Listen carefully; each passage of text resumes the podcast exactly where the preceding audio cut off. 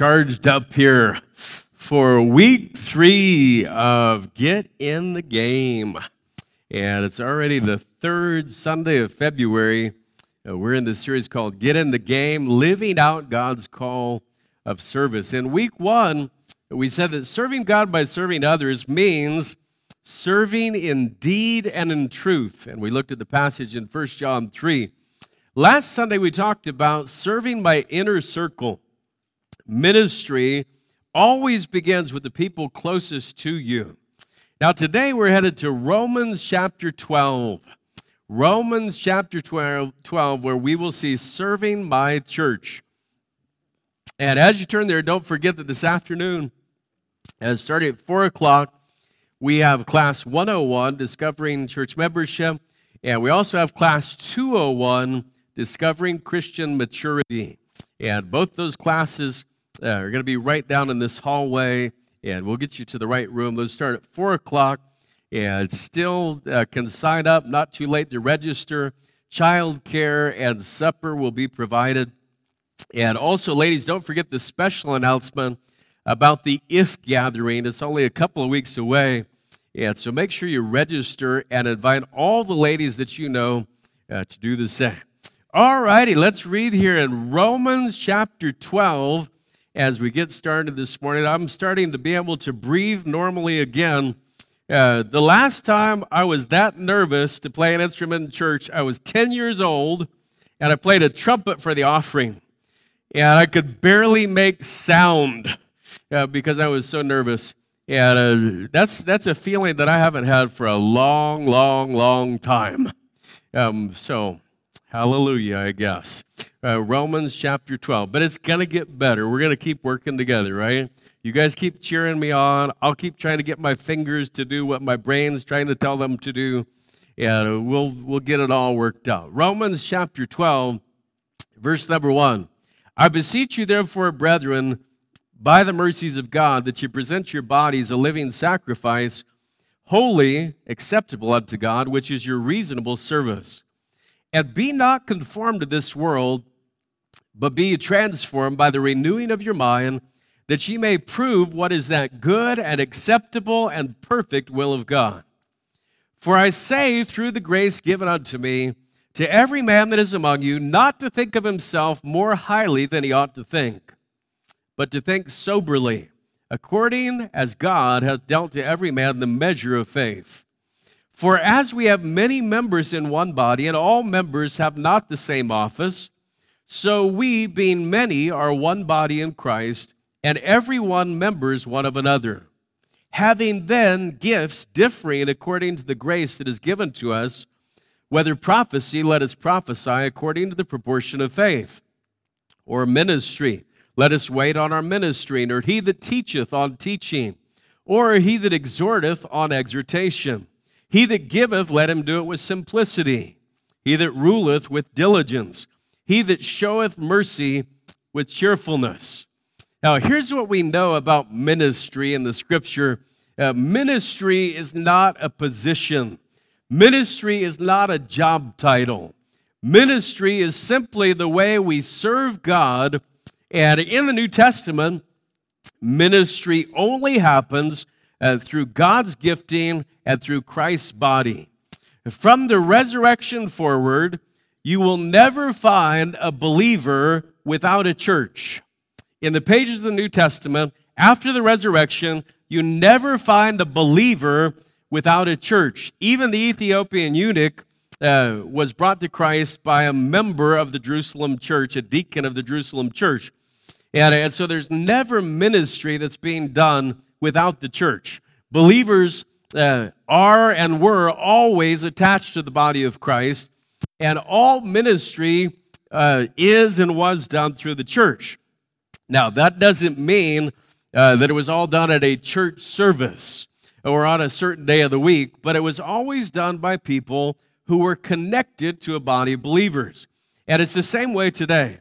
Uh, ministry might happen on a Tuesday afternoon in your neighborhood uh, or during drive time on a Thursday evening when a car in front of you runs out of gas. but ministry always comes from the foundation of God's gifting and Christ's body of believers. And today we're going to see this powerful passage in Romans 12, and I invite you to follow along with us in the notes that are provided in your bulletin uh, or on the YouVersion app for you techie people out there. Uh, let's start first by talking about the reason for service. The reason for service. And let's look again at verses 1 and 2. Uh, these may be familiar verses to you. Uh, if they're not, they, they ought to be. And at some point, hopefully, they will be. Now let's look at them again. I beseech you, therefore, brethren, by the mercies of God, that you present your bodies a living sacrifice, holy, acceptable unto God, which is your reasonable service. And be not conformed to this world, but be transformed by the renewing of your mind, that ye may prove what is that good and acceptable and perfect will of God. And here's what we know reasonable service is expected in God's family. It's expected in God's family. After all that Jesus has done for us, love compels us to offer ourselves as living sacrifices to Him.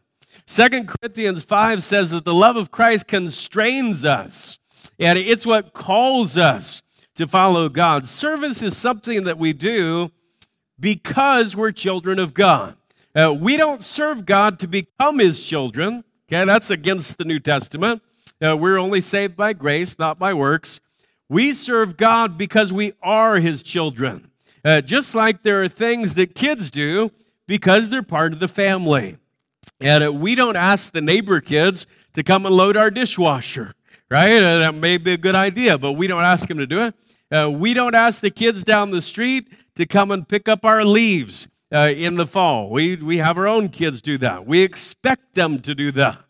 And uh, anytime one of our kids says, Why do I have to do it? We say, Because you're part of the family. And we don't say you have to do it, we say you get to do it. It's all about presentation, right? Uh, by the way, just some free parenting advice. As soon as your kids are old enough to have a family oriented role, give them something to do. Make it a natural expectation very early. Uh, Two year olds can put plastic cups away, right? And I can verify this to be certain one year olds can take plastic cups out of the bottom drawer in the kitchen and throw them all over the kitchen. All right, I know this to be true. Yeah, we have a one year old in our house who's been doing that on a regular basis at any given opportunity. Uh, Four year olds can bring up their own dirty clothes. And if you wait until your kid is 15 to ask him to help around the house, you got a challenge on your hands, right? And not just because the kid's 15 and in the teenage doldrums, but because the model has never been set. And uh, we're going to see this morning that every person in God's family is a minister. Every person in God's family is a minister. If you've been a Christian for one week, you're a minister. If you've been a Christian for 10 years, you're a minister. If you've been a Christian for 50 years, you're a minister. There's always something you can do to serve in the church, no matter who you are. And you'll find this to be true in both your family and your church family. Uh, people who serve out of fear aren't that effective, right? Uh, when you're 12 years old and you only clean up your room because you're afraid you'll get grounded, you're not going to do a very good job, right? And when mom comes and checks, who knows what she will find under that bed? And I'm sure there are horror stories that could be told all through the crowd by mothers uh, of banana peels and dirty socks and shoes that have been lost and all sorts of things. Now, when you serve out of fear, it's not effective. Uh, if you do something only because you're afraid of what will happen if you don't, there's no joy or satisfaction in what you do. Uh, another thing you'll find is this people who serve out of duty will eventually burn out, right? If you do it just because this is the right thing to do, this is my duty. Uh, but you get to a point where you say, you know what? It's somebody else's turn to do this now, right? Because the duty only lasts so long. It's not uh, a very long motivator. Uh, people who serve for reward will give up when the prizes aren't big enough or regular enough. But you know, those who serve out of love for Jesus will constantly serve. And, and the roles may change over time. We go through different ages and stages of life. The roles might change, but you know, we never retire from Christian service. We, we never do. Uh, we're always in Christian service because God has called every member of Christ's body to be a minister in Christ's kingdom as long as there is breath in our lungs. It is reasonable service. And we saw in verse 2 that it leads to God's perfect will, His creative purpose for your life. And, and so there is a reason for this reasonable service. Now let's uh, see the second part today the restriction to service. Yeah, let's look at verse number three the restriction to service. For I say through the grace given unto me, to every man that is among you, not to think of himself more highly than he ought to think, but to think soberly, according as God hath dealt to every man the measure of faith. Now, last week we saw that pride is the source of all contentions. Pride is the great obstacle in serving those in your inner circle, right? Have you ever asked a nine year old to serve their six year old sibling? Right? I mean, talk about an issue.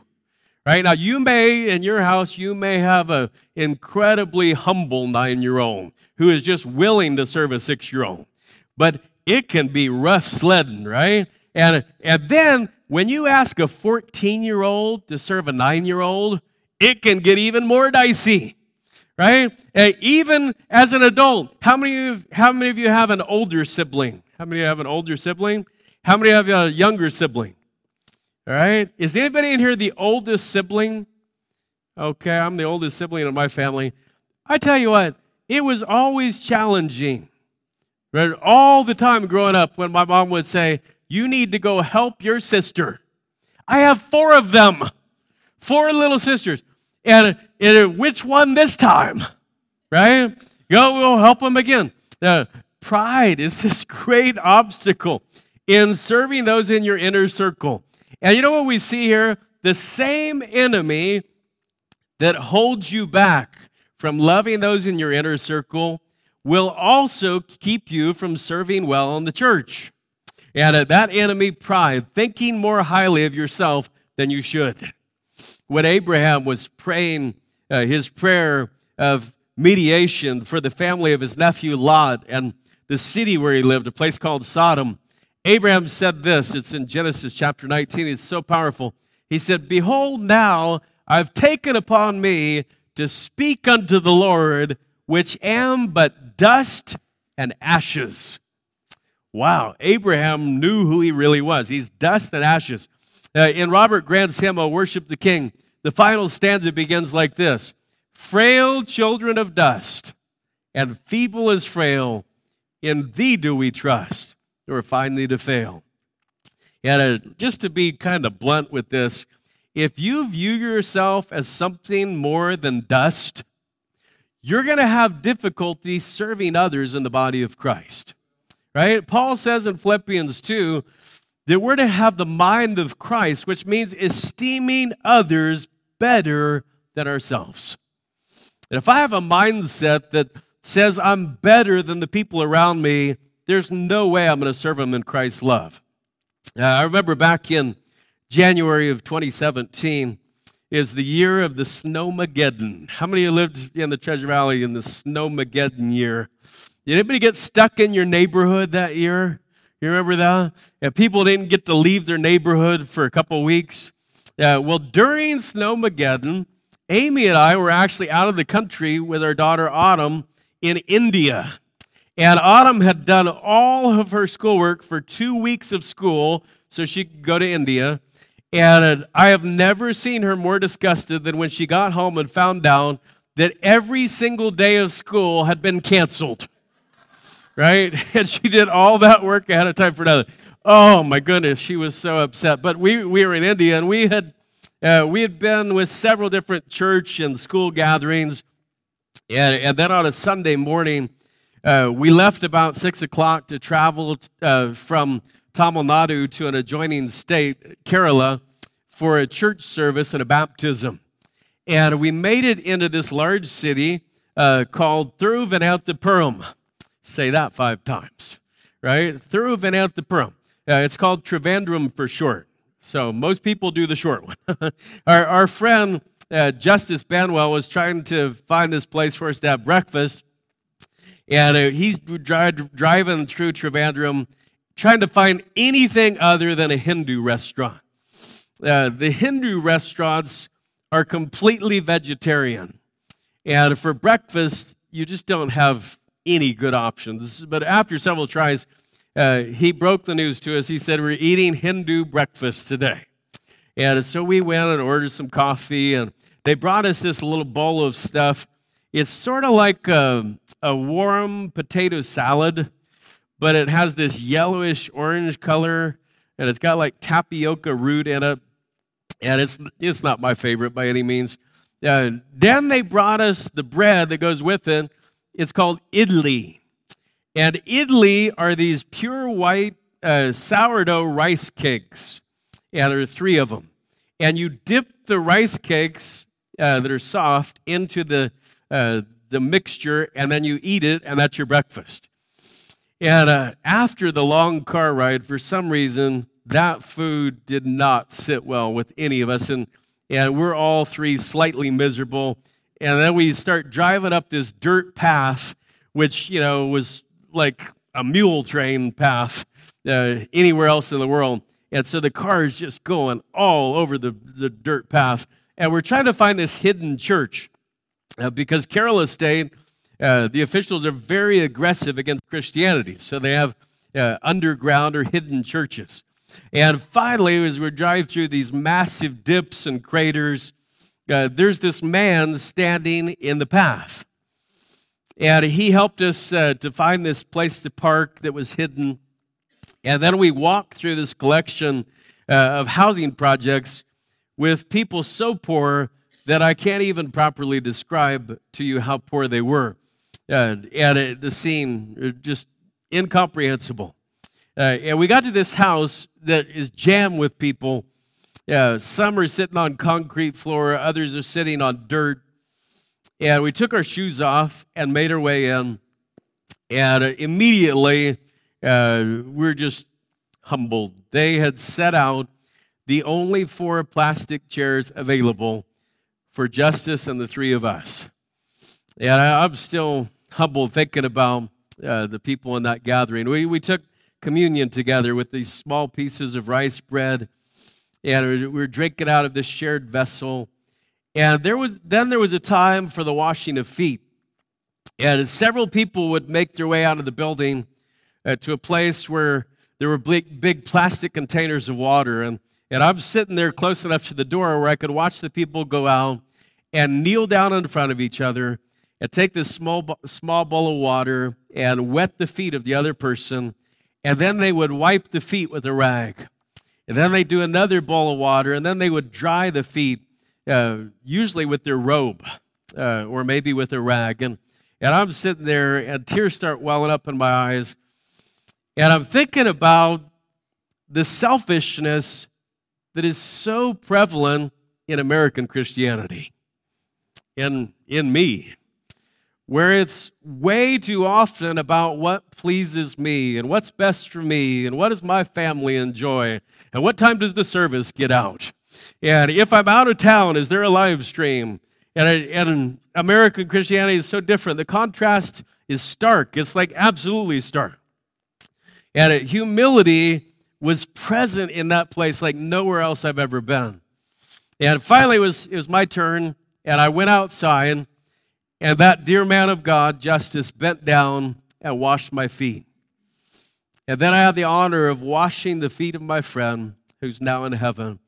And I will never forget that experience. I've often thought, how can we translate that kind of humility to church here? right? And over there, a three hour church service is short. And they sit on concrete. And here, a one hour church service is long. And we sit on padded chairs. We don't even know how comfortable we have it. Uh, but the answer to the question is right here in the old black book in verse 3. We just read it.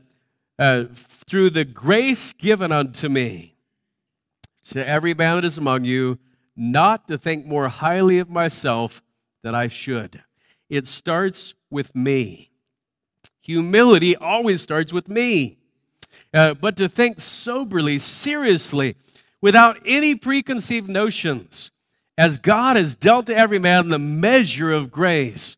And, and so humility always overcomes this obstacle of pride, and it always starts with me. Now, let's talk about this third part the resources for service. The resources for service.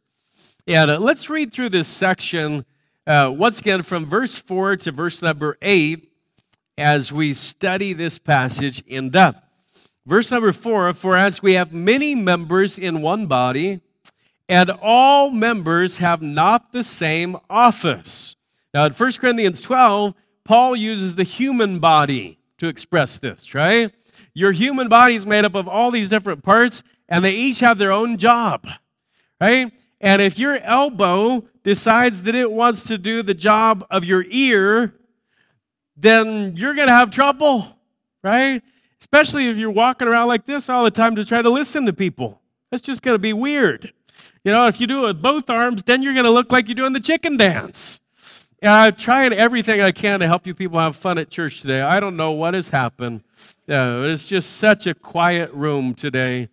And I think it's because the baby's sleeping. So we're everybody's trying to be gracious to Porter. I get it, uh, but you can still have fun at church. You just kind of fake laugh at least, okay? Uh, so Romans 12 though has this idea of the body having mem- many members. Now look at verse 5. So we, being many, are one body in Christ, and everyone members one of another. And then it starts talking about the gifts, the spiritual gifts.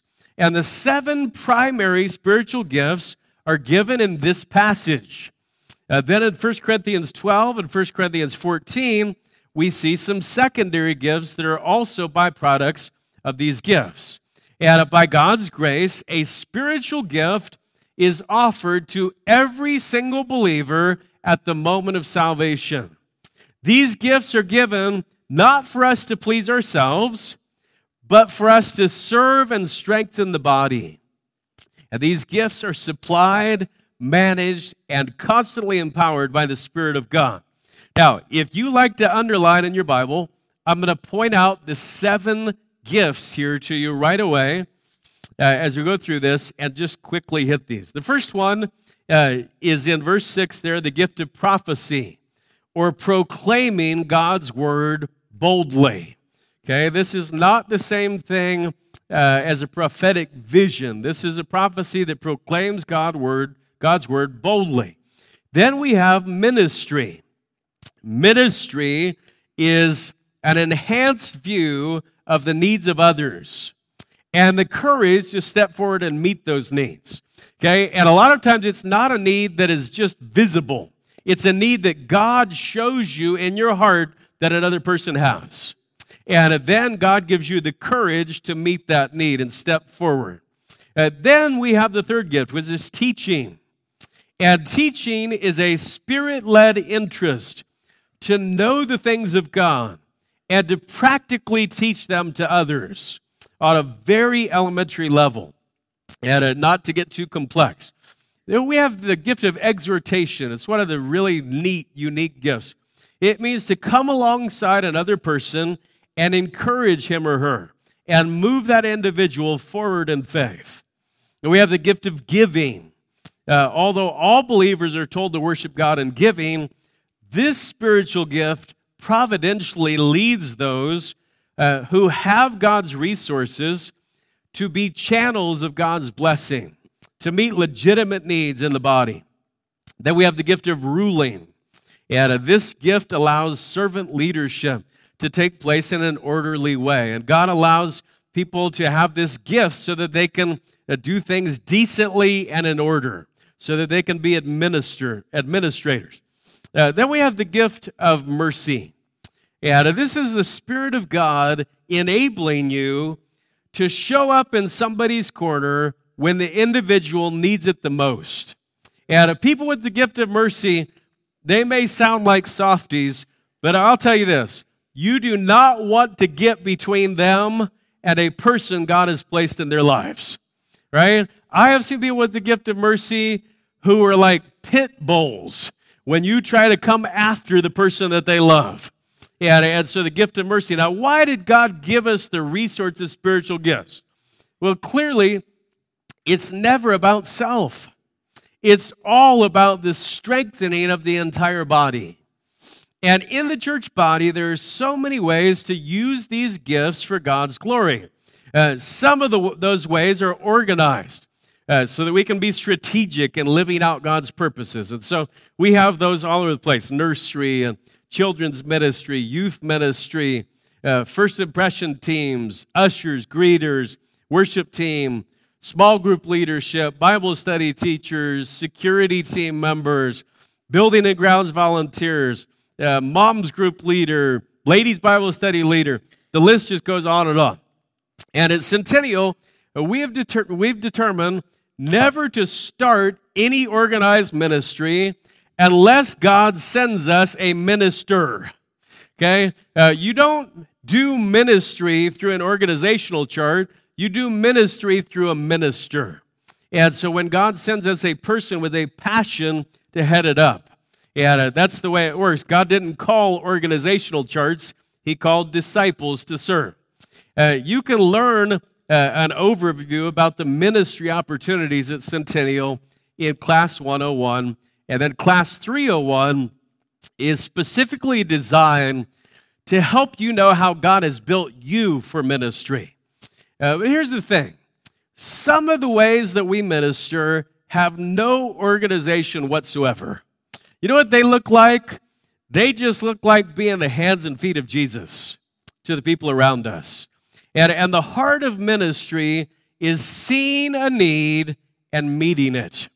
And seeing a need is actually a huge part of this because you have to have uh, the Holy Spirit active in your life. You have to be willing to notice needs. You can't just be worried about yourself. And, and so the heart of ministry, seeing a need and meeting it. And it, it may not have anything to do with the ministry position or even your spiritual gifting. It's just active compassion making a difference. And in church ministry, sometimes the most important activity is for you to just step into an area of need. Just step into an area of need, inside or outside of church. Outside of church, it might be taking food to a sick family or providing something for new move ins or, or new moms or cutting limbs for a widow or fixing a broken porch. But it's stepping into other people's lives when everybody else is hitting the exits. When they don't have anybody in their corner, you go in and you're instant in prayer with those who are hurting. And if you're willing to serve, God will lead you every single day to minister to people in need. And remember, the first people you minister to are the ones nearest to you. Don't talk about how willing you are to go serve on another continent if you aren't willing to serve at your own house. Okay, your, your ministry will have the greatest impact on the people closest to you. For years, Amy and I have prayed that, that our kids will have a greater opportunity to know and follow God than we've had. And we pray that they will have a, a personal, first generation relationship with God. But you know, our ministry to them has to back up our prayers for them. Uh, look, if we never open the Bible at our house, our walk is going to speak louder than our talk, right? If we treat church attendance as this optional convenience, then they're going to know it's not really that important to us. If we don't take needs to God in prayer at our own house, they won't take needs to God in prayer at all. And this is all connected to this last part of our message. And so let's put this all together now as we talk about the reach of service. The reach of service. Uh, verses 9 through 16, and let's look at these real quick. They talk about our ministry to those within the body of Christ. So we talk about the reach for service. This is those within the body. Let love uh, be without dissimulation or hypocrisy. Uh, abhor that which is evil, cleave to that which is good. Be kindly affection one to another with brotherly love, in honor preferring one another. Not slothful in business, fervent in spirit, serving the Lord. Rejoicing in hope, patient in tribulation, continuing instant in prayer, distributing to the necessity of saints, given to hospitality Bless them which persecute you. Bless and curse not. Rejoice with them that do rejoice, and weep with them that weep. Be of the same mind one toward another. Mind not high things, but condescend to men of low estate. Be not wise in your own conceits. We can see this practical advice. If you want a practical primer on ministry within the body of Christ, there it is. Uh, but then we see in verses 17 through 21 ministry to those outside of the body of Christ. Okay, so verse 17 recompense to no man evil for evil, provide things honest in the sight of all men. If it be possible, as much as lieth in you, live peaceably with all men. Dearly beloved, avenge not yourselves, but rather give place unto wrath. For it is written, Vengeance is mine, I will repay, saith the Lord. Therefore, if thine enemy hunger, feed him. If he thirst, give him drink. For in so doing, thou shalt heap coals of fire on his head. Be not overcome of evil, but overcome evil with good.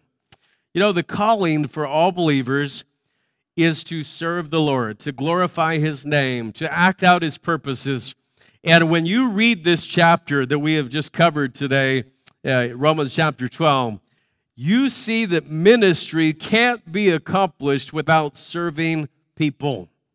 As we've just read the chapter, Christian ministry offers encouragement to those within the body of Christ, and it offers light to those outside the body of Christ. Our, love for each other shows that we belong to Jesus. The love of Jesus is the only way to overcome evil with good.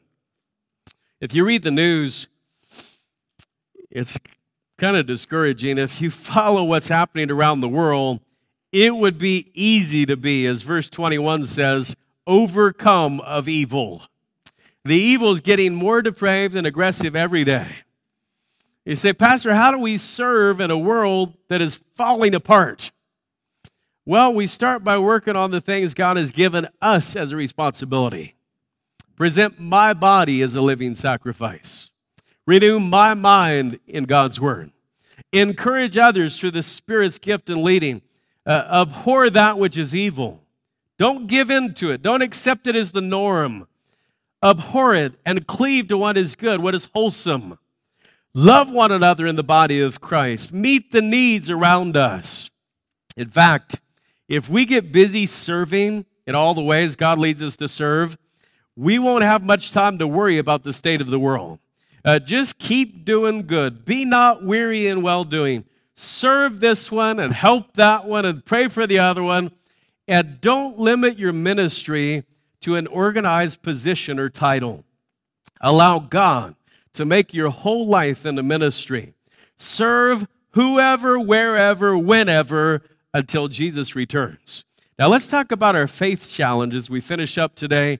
And it's a question, and it's a question we should all ask. How are you currently using the ministry opportunities that God has given you? You know, the opportunities are endless, they're everywhere. But we have to ask God to open our eyes to them. We have to ask God to give us the courage to act when He shows us an opportunity. Uh, I'm not one for throwing out unnecessary challenges just to say we did. Uh, but let me give you a necessary challenge, something that God will use in your life. Before you leave this morning, ask God to open your eyes to a need this week, whether it's in the church or outside of the church. And I promise you that if you ask God to open your eyes to a need, He's going to open your eyes to a need. And uh, then the question is will you step forward? It doesn't do any good to bring up needs if you aren't willing to participate in meeting them.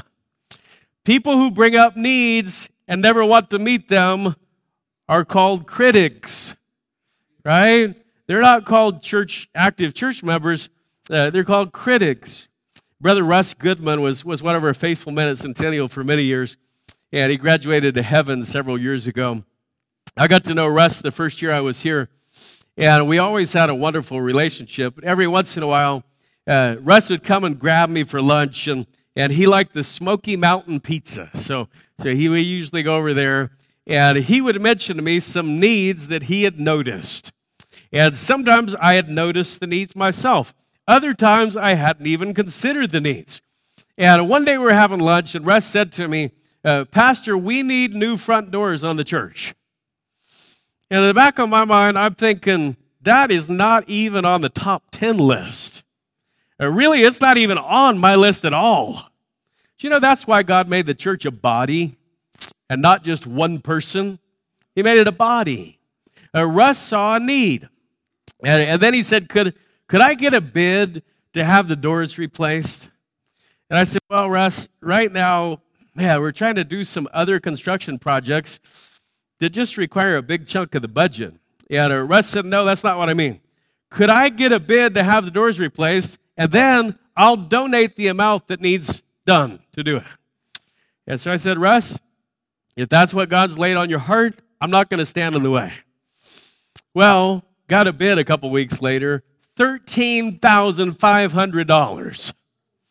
And Russ replaced the front doors of the church, and he never wanted anybody to know. I figured it'd be okay to tell you now. He can't really get angry at me, okay? Uh, he saw the need and he took the lead in meeting it. And we have so, so many people who have done the same thing in other areas, just selflessly serving. God has blessed us with a serving church. You know, we don't ever want to lose our heart for ministry. That's why several years ago, we started talking about Centennial as the Serve Church. And it's not just a logo, it's not to try to be exclusive or for people to think really highly of us. It's what we hope and pray we are now. And it's also what we hope to be in Christ. We pray that the day will come when every single person who regularly attends this church will be an active minister for Jesus Christ. Now, how is God speaking to your heart today? As we go through this chapter, Romans 12, and Paul says, I beseech you, by the mercies of God, that you present your body a living sacrifice. Let me pray with you. God, thank you that we could come and be together in your house this morning. We thank you for the Word of God and the way that it speaks to our lives. It is alive and powerful, and it pierces to our very soul with truth. And sometimes that truth is painful. And Lord, the painful truth may be that we are not serving because we think more highly of ourselves than we should. And I pray that you give us humble hearts as we go forward from this place. And right now, would you allow us, by your Spirit, to ask if you would show us a need this week? Whether it's in the church community or outside the church community, would you show each of us a need and help us to have the courage to meet that need? And I pray that you'd work now in a special way in our lives. And we ask it in Jesus' name. Amen.